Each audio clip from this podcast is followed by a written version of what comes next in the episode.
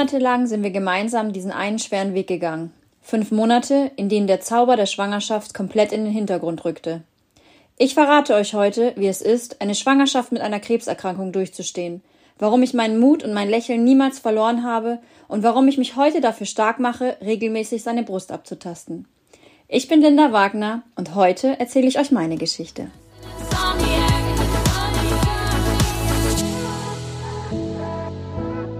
Linda, warum ist der Zauber der Schwangerschaft für fünf Monate in den Hintergrund gerückt?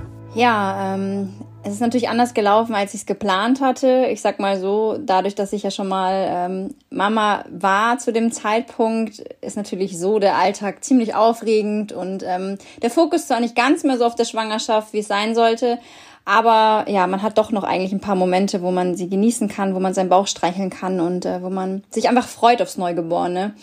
Und ähm, ja, ich habe halt im fünften Schwangerschaftsmonat unter der Dusche, beziehungsweise vorerst beim Stillen, äh, einen Knoten gespürt in der Brust. Dachte mir aber eigentlich, dass das so ein Milchstau ist. Also dadurch, dass ich den großen ähm, Sohn ein bisschen ja, unregelmäßiger gestillt habe. Und da dieser Knoten aber unterm, unter der Dusche dann nach einer Woche immer noch da war, ähm, ja, wurde ich irgendwie unsicher und habe das dann gleich genutzt, um das bei der Schwangerschaftsvorsorge halt zu zeigen.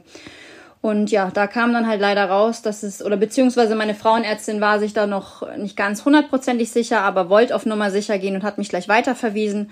Und in diesen ähm, weiteren Arztterminen und den Standsbiopsien und was da so dazugehört, kam dann halt daraus, ähm, dass es bösartiger Brustkrebs ist. Ja, und somit war dann erstmal so der, die, der Schein der Schwangerschaft und des Mama-Seins und ähm, ja, erstmal natürlich im Hintergrund oder stand plötzlich im Hintergrund. Wie hilflos fühlt man sich in dem Moment als werdende Mama? Ach, absolut hilflos. Man ist einerseits natürlich, wenn man die Diagnose Krebs hört, ähm, denkt man natürlich erstmal, ja, was passiert mit mir? Muss ich sterben? Also der Tod ist das Erste, was einem so dazu eigentlich einfällt, was, was einem so vor Augen kommt. Dann sieht man natürlich seinen kleinen, zu dem Zeitpunkt anderthalbjährigen Sohn und denkt sich, kann ich, werde ich dich erleben? Werde ich dein, dein Leben erleben? Ähm, so simple Dinge in die Schule, Kindergarten. Ja, und ähm, dann macht man sich Sorgen um das ungeborene Kind und denkt sich halt, ich, ich würde dich so gern beschützen. Normalerweise sagt man immer, dass eine Schwangerschaft was ist. Also das Kind hat so seinen kleinen Schutzraum im, im Bauch und selbst das konnte ich halt nicht mehr geben. Und das war für mich halt ziemlich schwierig und ja, ich musste halt auch vertrauen auf das, was die Ärzte mir sagen. Mehr blieb mir nicht übrig und mehr konnte ich auch nicht tun. Und da mir aber gesagt wurde, dass meinem ungeborenen Kind nichts Schlimmes passieren könnte, würde, also was man so weiß aus Studien, ja, habe ich darauf vertraut und bin den Weg gegangen. Einen ähm, sehr emotionalen Weg, den wir auch gerade aus dieser Antwort heraus sind. Das ist aber alles total in Ordnung. Also Weinen ist tatsächlich auch an der Stelle vollkommen erlaubt. Alles gut. Ähm, die Frage, die sich da anschließt, Linda, jetzt hast du ja davon gesprochen, fünfter Monat. Wieso ist der Krebs plötzlich in der Schwangerschaft aufgetreten? Gibt es dafür irgendwie eine Antwort? Kann man das intuitiv sagen? Nein, kann man eigentlich nicht. Und ich habe mir die Frage auch ehrlich gesagt irgendwann nie wieder gestellt und habe auch nie versucht rauszufinden, was ich vielleicht im Leben falsch oder gemacht habe, dass es so aufgetreten ist. Was ich jetzt von den Ärzten halt weiß, dass es keinen Grund gibt. Also es ist, es wird ja sogar oft gesagt, dass Stillen äh, das Brustkrebsrisiko hemmt, also dass man eher weniger ähm, Gefahr läuft auf Brustkrebs. Das war bei mir ja in dem Sinne gar nicht so, da ich ja den Großen wirklich ähm, bis zum, ja, bis anderthalb Jahre gestillt habe. Und ähm, man kann es nicht sagen. Also erblich bedingt ist es bei mir nicht. Da wurden diverse Tests gemacht, weil ich in der Familie ähm, einige Angehörige habe, die Krebs, Leukämie etc. hatten. Ja, und somit war das halt eine Laune der Natur und die halt einfach im Zusammenspiel mit der Schwangerschaft dann einfach aufgetreten ist und ja, das nicht ein bisschen nicht gerade einfacher gemacht hat. Ja, in dem konkreten Fall muss man an der Stelle mal sagen, dass die Laune der Natur schlichtweg einfach scheiße war auf gut Deutsch.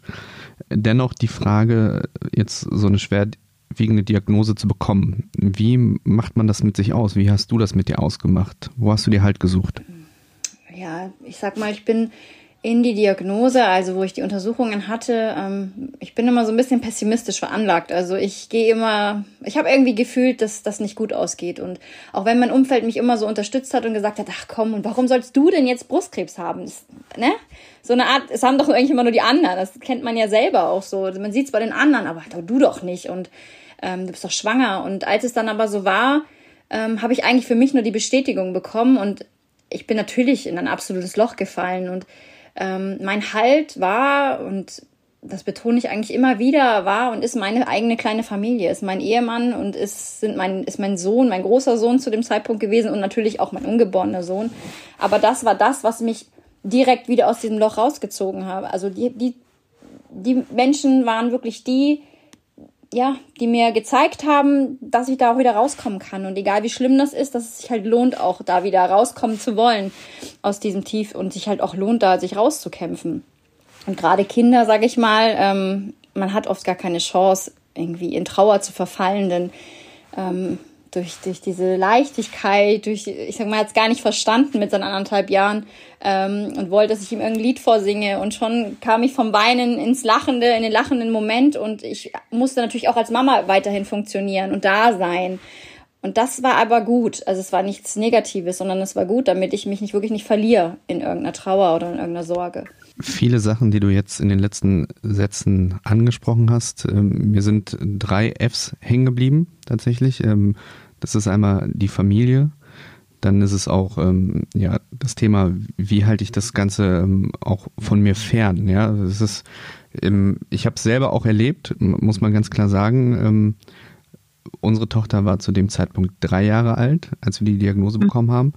Ähm, euer erstes Kind war jetzt ja noch jünger, du hast es gerade angesprochen. Ähm, wie hält man solch ein Thema dann vielleicht von dem Kind oder von der Familie fern. Man will das ja irgendwo ein Stück weit dann irgendwo doch nicht akzeptieren, weil das, was du gesagt hast, man denkt immer oder man hört immer von anderen Leuten, aber wie, wie kann man das ähm, ja so ein bisschen dann ein Stück weit ausblenden? Also ich muss sagen, so direkt haben wir es gar nie ferngehalten vor ihm. Also der, wir waren als Familie, waren wir bei meiner Diagnoseverkündung sozusagen, waren wir da. Also selbst da waren wir zusammen da und ähm, ich habe meinem also gegenüber meinem Partner, aber auch gegenüber meinem Sohn oder meinen Söhnen, ähm, habe ich die, die Einstellung, dass es sich, also dass man auch Gefühle zulassen darf und muss und dass Kinder auch sehen dürfen, dass mal dunkle Wolken übers Leben ziehen und dass man auch mal traurig ist und dass auch Mama mal traurig ist und Mama auch mal verzweifelt ist oder Papa mal verzweifelt ist. Ähm, ja, und dass man dann aber auch füreinander da sein kann. Also ich denke, dass Kinder da ganz, ganz viel draus ziehen, auch fürs Leben und sie mitnehmen können. Und ähm, mein Glück, würde ich jetzt sagen, war wirklich das, dass ähm, unser Großer halt wirklich so klein noch war. Er hat gar nicht verstanden, was los ist. Er hat zwar mitbekommen, Mama ist vielleicht mal traurig ähm, oder Mama ist mal müde. Aber da der Alltag weiterging, ähm, ich meine Arzttermine hatte, das war wirklich auch was, was er so sich gemerkt hat, ne, Mama zum Arzt fahren, so, aber ohne dass er irgendein Hintergrundwissen hatte. Ich habe mit ihm das Thema Krebs nicht thematisiert. Ich habe jetzt nicht erklärt, Mama hat jetzt eine Krankheit und im Worst Case stirbt sie dran. Also das da gab für mich auch keinen Grund, ihm das irgendwie nahezulegen. Ähm, ich habe einfach geguckt, wie ich mich fühle, wie es mir geht. Ähm, ich konnte immer noch weiterhin Mama sein mit ganz viel Unterstützung von meinem Mann. Ein Glück äh, war nicht irgendwelche fremde Hilfe nötig, weil wir haben ja hier keinerlei Familie, die uns hätte unterstützen können. Und ähm, ja, somit haben wir nur das thematisiert, was es zu thematisieren gab. Und es waren zum Beispiel auch, wo mir die Haare weg waren. Ich habe mir die Haare abrasiert ganz am Anfang und ich habe echt große Angst gehabt, wie mein Sohn reagiert, wenn er mich anschaut. Also sieht er, erkennt er mich noch als Mama oder fremdelt er plötzlich, weil ich weiß ja nicht so. In dem Alter ist ja alles möglich. Ähm, aber er hat gar nicht wahrgenommen, dass ich gar keine Haare, also kurz drei Millimeter Schnitt hatte, sondern er hat mir immer ins Gesicht geguckt und der Alltag war wie immer. Also es war nichts, was irgendwie ähm, anders war. Und deswegen, ja, ging das einfach so seinen Weg, ohne dass man da irgendwas vom Kind auch fernhalten musste. Genau. Und das, was so mit seiner Entwicklung und seinem Älterwerden dann dazu kam, das hat man so weit erklärt, wie es kindgerecht halt geht. Aber wie gesagt, bei, jetzt ist er bald drei. Selbst jetzt weiß er nicht, kennt das Wort Krebs nicht und er kann das nicht benennen, was ich hatte oder warum ich zu Ärzten gefahren bin. Das weiß er nicht. Und das ist, finde ich, auch okay so. Das ist äh, tatsächlich vollkommen in Ordnung. Hattest du denn jemals Zweifel, dass euer Ungeborenes äh, es vielleicht nicht überleben wird? Nein, eigentlich nicht. Ähm, als ich die Diagnose gehört habe, kamen natürlich all diese Gedanken in meinen Kopf und ich habe mir natürlich gedacht, ähm, ja, also alle also es kam ja alles. Äh, der eigene Tod, was mit dem Kind, was ne, ist mit meinem Großen. Ähm, aber ich habe wirklich einen ganz, ganz wundervollen Arzt ähm, damals gehabt, der mir auch die Diagnose verkündet hat, also in der Klinik, wo ich zuerst auch operiert wurde. Und ähm, er hat mir erzählt, wie das halt aktuell ist, wieso der aktuelle Stand der Dinge ist, ähm, wieso die Studienlage ist zu schwangeren Frauen mit Krebserkrankungen und hat mir halt ganz, ganz viel Hoffnung gegeben, dadurch, dass er gesagt hat, naja, ähm, was so bekannt ist, dass Kinder ein bisschen kleiner, ein bisschen zarter auf die Welt kommen können, aber da jetzt nichts ähm, Schlimmeres zu erwarten ist im Normfall. Natürlich hat man nie eine Garantie. Es kann immer irgendwas passieren unter einer Schwangerschaft, während der Geburt oder wie auch immer.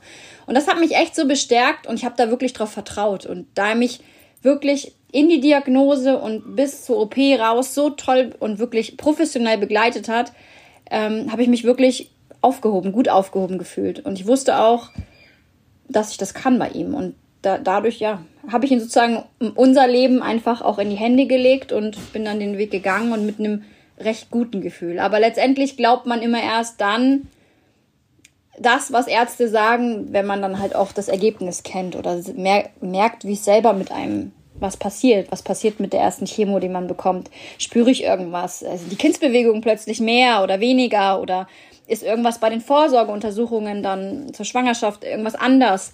Ähm, wie entwickelt sich das Kind? Das sind alles dann so Dinge, die konnte ich erst feststellen, so im Nach- und im Nachgang halt. Zu jeder Chemo, zu jeder Untersuchung. Und jedes Mal habe ich nur Positives erfahren und das hat mich wiederum immer mehr bestärkt, dass ich wusste, okay, ich, ich ertrage das und mich schlaucht das Ganze, aber meinem Kind geht's gut. Und damit war ich dann immer, ja, konnte ich einfach positiver in diese ganzen Chemos blicken, die mich dann halt noch erwartet haben. Jetzt ist ein Stichwort schon gefallen, äh, Chemotherapie. Man hat ja äh, gerade bei so Krebsdiagnosen immer so einen gewissen Fahrplan im Kopf. Ähm, wie war das bei dir? Gab es eine Operation oder generell, wie wurde der Krebs bekämpft?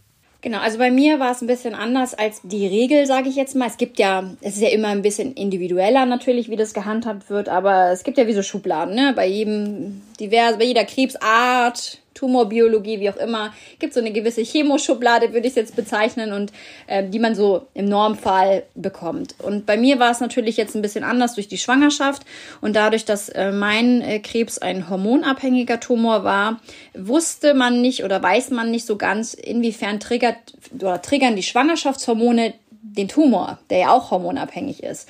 Und deswegen hat sich der Chefarzt des Krankenhauses, wo ich halt erst operiert wurde und auch halt das Ganze diagnostiziert wurde, äh, mit meiner Frauenärztin unterhalten und die haben sich dann besprochen und haben gesagt, okay, wir machen es mal anders als die Norm und operieren vorher. Also erstmal beseitigen wir den Störenfried sozusagen, dass da nicht von dem Tumor nichts weiter ja, passieren kann oder nichts ausgehen kann. Und danach soll halt die Chemotherapie folgen. Genau. Und dann war es bei mir halt so, dass ich erst, also wirklich ich weiß gar nicht, den Montag war ich bei der Frauenärztin, den Mittwoch hatte ich die Standsbiopsie, der Freitag in der gleichen Woche hatte ich die Diagnose und die Woche drauf, wirklich den Dienstag, war dann schon die brusterhaltende OP. In meinem Fall wirklich gut, dass alles so schnell ging und ich jetzt nicht wochenlang warten musste, wochenlang irgendwas aushalten musste an Sorgen oder Gedanken. Genau, und einen Monat später folgte dann auch die Chemotherapie und die war geplant wie bei auch einer nicht schwangeren Frau. Also da gab es keine Änderungen, nichts, was anders gemacht wurde. Einzig allein Nebenwirkungen. Hätte ich jetzt Nebenwirkungen gehabt, ob Übelkeit, Erbrechen, hätte ich aufgrund meiner Schwangerschaft nicht die Medikamente bekommen können, die halt eine nicht schwangere Frau bekommt, weil sie wiederum schädlich fürs Ungeborene hätten sein können. Genau. Und ähm, sonst lief erstmal alles nach Plan.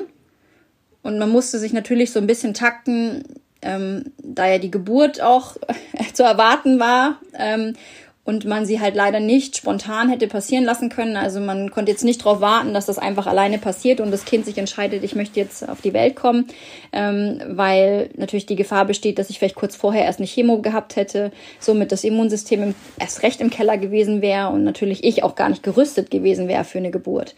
Und andererseits ja auch vielleicht mich gar nicht so erholen hätte können. Deswegen musste man das halt auch alles ein bisschen planen. Ich habe dann eine eine Chemo sozusagen mehr bekommen, als die Regel ist von den ersten vier. Bei mir wurden es dann fünf. damit man halt so ein bisschen den Zeitpunkt der Geburt takten konnte und ähm, ja, danach dann auch so weitermachen konnte, wie es geplant war. Ich möchte noch mal einen Schritt tatsächlich dann zurückgehen, weil du das Ungeborene gerade angesprochen hast und auch immer mal wieder die Aussagen der Ärzte thematisierst. Kann man denn sagen oder würdest du sagen, dass es einem Wunder gleichkommt, dass euer Kind gesund auf die Welt gekommen ist? Ja, also ich, ich empfinde das immer als Wunder. Also ich finde das absolut, es ist für mich ein Wunder einerseits der Natur, dass das so funktioniert, ähm, dass das überhaupt möglich ist, dass man schwanger Chemotherapie halten kann und trotzdem ein, das Glück auf ein gesundes Kind haben kann. Also dass trotzdem irgendwo ein Schutz, auch wenn ich selber als Mensch nicht, nicht mein Kind beschützen kann vor dem Ganzen, aber mein Körper oder das Zusammenspiel aus meinem Körper und dem des Kindes so funktioniert, dass da irgendwas aufpasst aufeinander, dass nichts Schlimmeres passiert und es das Kind nicht so angreift oder irgendwas äh, dem Kind ähm, schaden kann. Und für mich ist ein, also ist ein absolutes Wunder. Also ich bin da, ja, also mein Kind, so Kinder sind immer ein Wunder, aber das ist nochmal, ja, hätte ich nicht, hätte ich früher bestimmt nie gedacht, dass das möglich wäre. So hart und äh, so krass dich das Schicksal getroffen hat, ist es tatsächlich ein Phänomen, also ein medizinisches Phänomen, dass das genau eben nicht der Fall ist. Ähm, dennoch die Frage, kann es passieren später mal, dass äh, dein Kind auch Krebs bekommt? Ja, also das, sag ich mal, das normale in Anführungsstrichen Risiko, was jeder einer von, also von uns ne, hat. Ähm, das ist natürlich immer gegeben, aber jetzt genetisch bedingt nach dem aktuellen, wie sagt man, medizinisch-wissenschaftlichen Stand ist es kein, gibt es kein erhöhtes Risiko. Also bei den Genen, die da so erforscht sind und ähm, wo man weiß, wenn man ein gewisser Genträger ist, dass das wiederum vererbbar ist ähm, und dann wiederum eine erhöhte Gefahr für die Kinder birgt, ähm, dass da Krebs auftritt in irgendeiner Form, das ist bei mir nicht nachgewiesen. Man kann es aber nicht ausschließen, sagen auch die Ärzte, ähm, die diese Studien zum Beispiel leiten oder diese Tests, diese genetischen Tests leiten, ähm, weil ja trotzdem irgendwo in meiner Familie verhäuft oder vermehrt Krebs aufgetreten ist und man da schon von ausgeht, dass da irgendwas, ne, irgendwo, irgendwo Gründe oder dass es doch irgendwo Gründe gibt, ähm, aber man weiß es halt nicht. Also es ist nicht erforscht und deswegen ist das Risiko aktuell nicht höher oder weniger als bei jedem anderen von uns.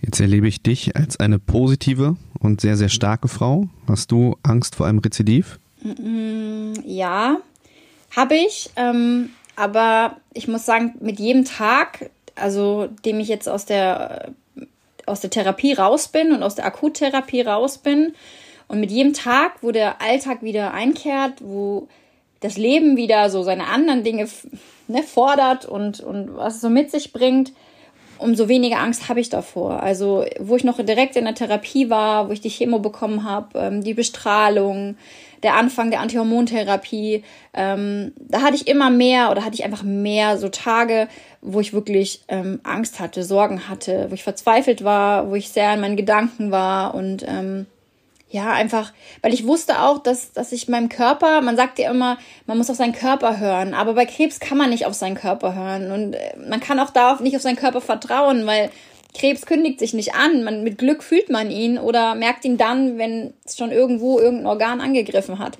Ähm, sprich, ich kann auch nicht auf meinen Körper vertrauen. Ich kann eigentlich nur hoffen, ich kann versuchen, positiv zu sein. Ähm, zu meinen Vorsorgeuntersuchungen gehen und immer wenn da was Gutes rauskommt, das nehme ich mit und versuche mir immer wieder zu sagen, nein, ähm, die Überlebensrate ist bei Brustkrebs recht hoch. Klar kann man immer auch unter diese wenigen Prozent fallen, wo es nicht gut ausgeht. Und ich kenne leider auch viele Fälle, die Rezidive haben oder wo wirklich junge Mütter verstorben sind. Ähm, aber ich versuche mir diese Geschichten nicht zu sehr anzunehmen, sondern mich wirklich an den positiven Erfahrungen, an den positiven Geschichten irgendwie festzuhalten und zu sagen, okay, und ich auch. Bei mir geht's auch gut aus. Wie lange bist du jetzt aus der Therapie raus und wie empfindest du heute deinen aktuellen Gesundheitsstatus? Also wie fühlst du dich heute? Also raus bin ich seit aus der, sag ich mal, aus der Bestrahlung bin ich seit Juni. Mit der Chemotherapie bin ich im April sozusagen fertig geworden. Im Juni bin ich dann mit der Bestrahlung fertig geworden und dann äh, zwei Wochen später bin ich mit der Antihormon, also habe ich mit der Antihormontherapie begonnen. Und ähm, ich sag mal, durch die Chemo und vor allem durch dieses extreme, ich hatte ja durch die Schwangerschaft ein absolutes Hormon hoch und bin ja dann durch Chemo und Antihormontherapie in das absolute Hormontief gestürzt worden. Also Antihormontherapie ist ja nun mal der künstliche Wechseljahrezustand, den ich jetzt habe, der mein Körper natürlich noch eigentlich noch gar nicht wollen würde.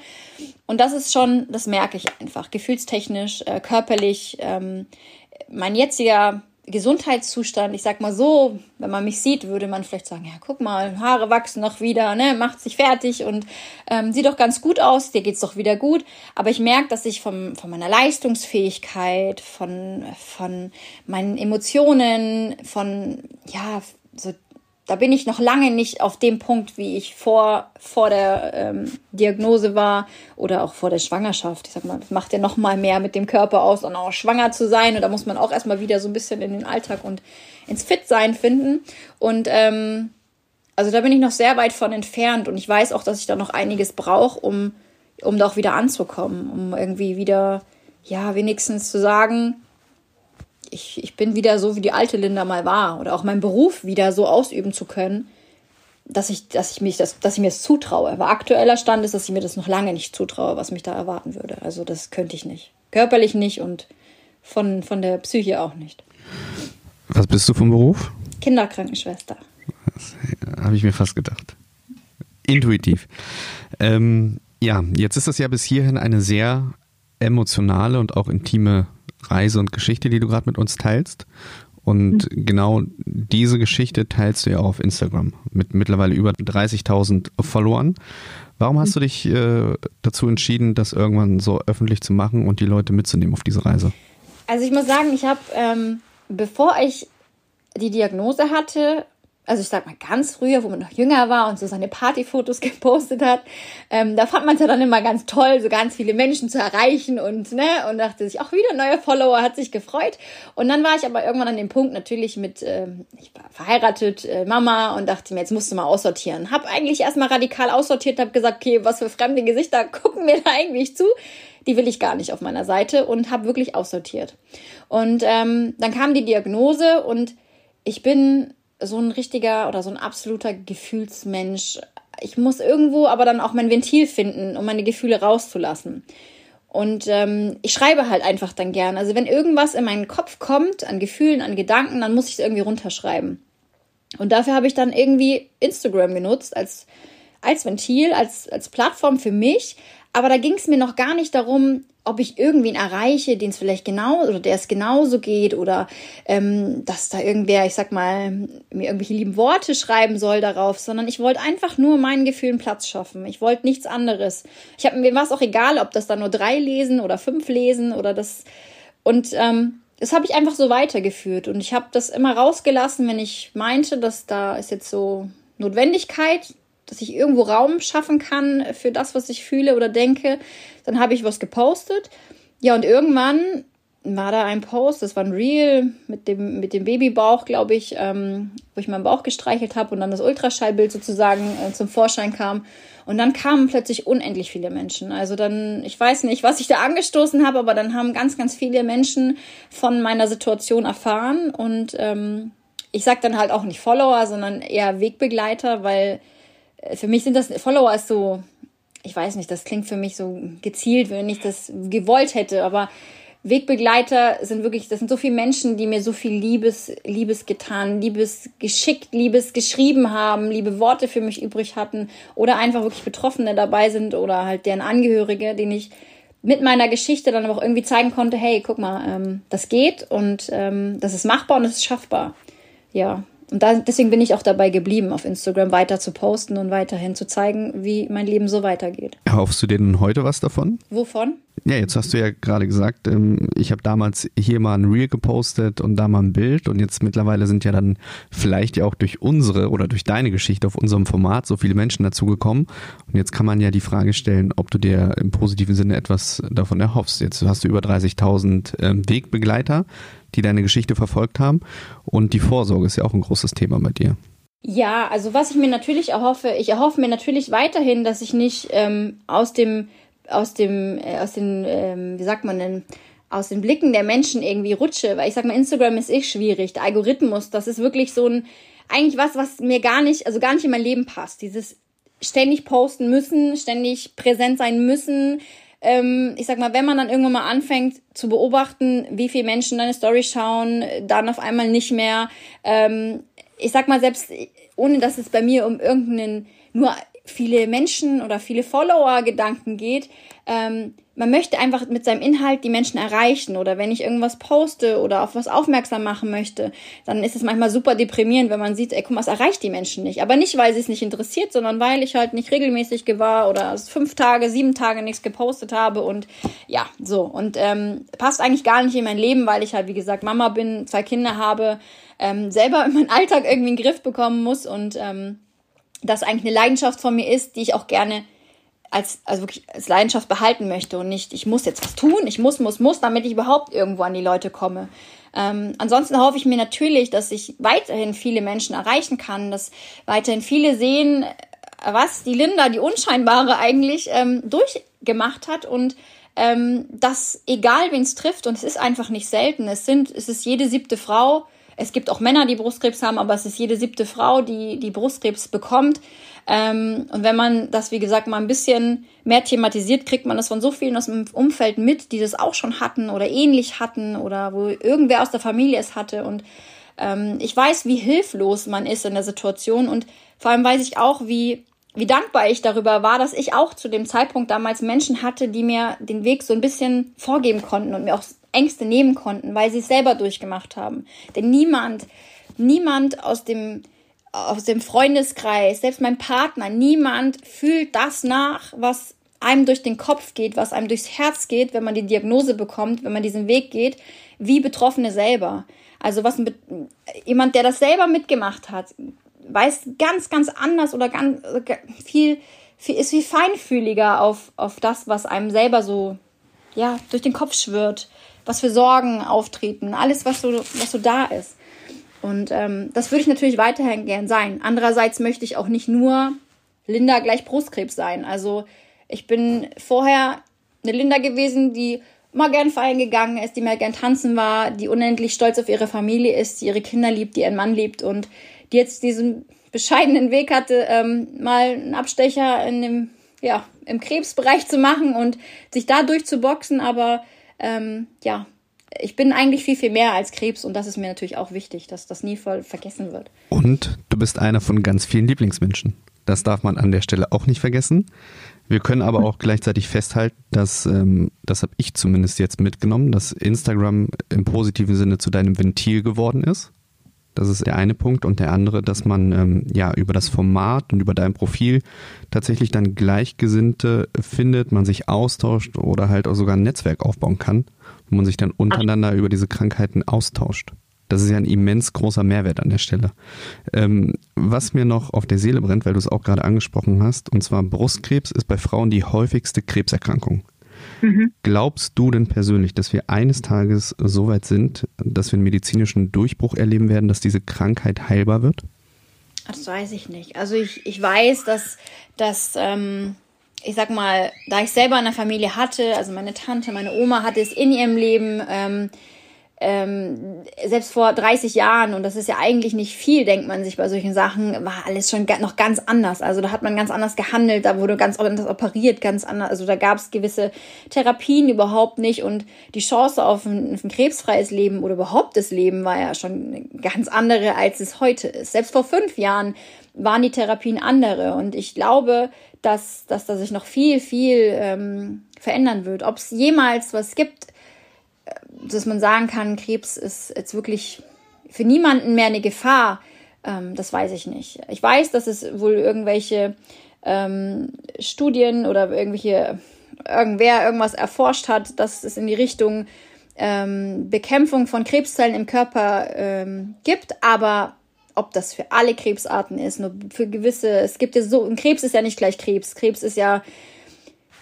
ob es jetzt nur bei Brustkrebs ist. Selbst Brustkrebs ist nicht Brustkrebs. Es ist so verschieden, so individuell und ähm, ja, ich hoffe es einfach. Ich hoffe einfach, dass sich da irgendwas ergibt und dass das ähm, niemals mehr irgendwas sein muss, äh, wovor ja jemand um sein oder womit jemand um sein Leben fürchten muss. Also an der Stelle sei gesagt, ich wünsche mir das auch sehnlichst, tatsächlich, weil ich es ja auch selber miterlebt habe. Wir haben aber, ähm, und da bin ich total bei dir, medizinisch haben wir ja schon einen Quantensprung hingelegt in den letzten 20, 30 Jahren. Also wenn man mal zurückdenkt, 80er, 90er Jahre, da war ja zumindest in den Köpfen der Menschen die Krebserkrankung immer gleich der Tod.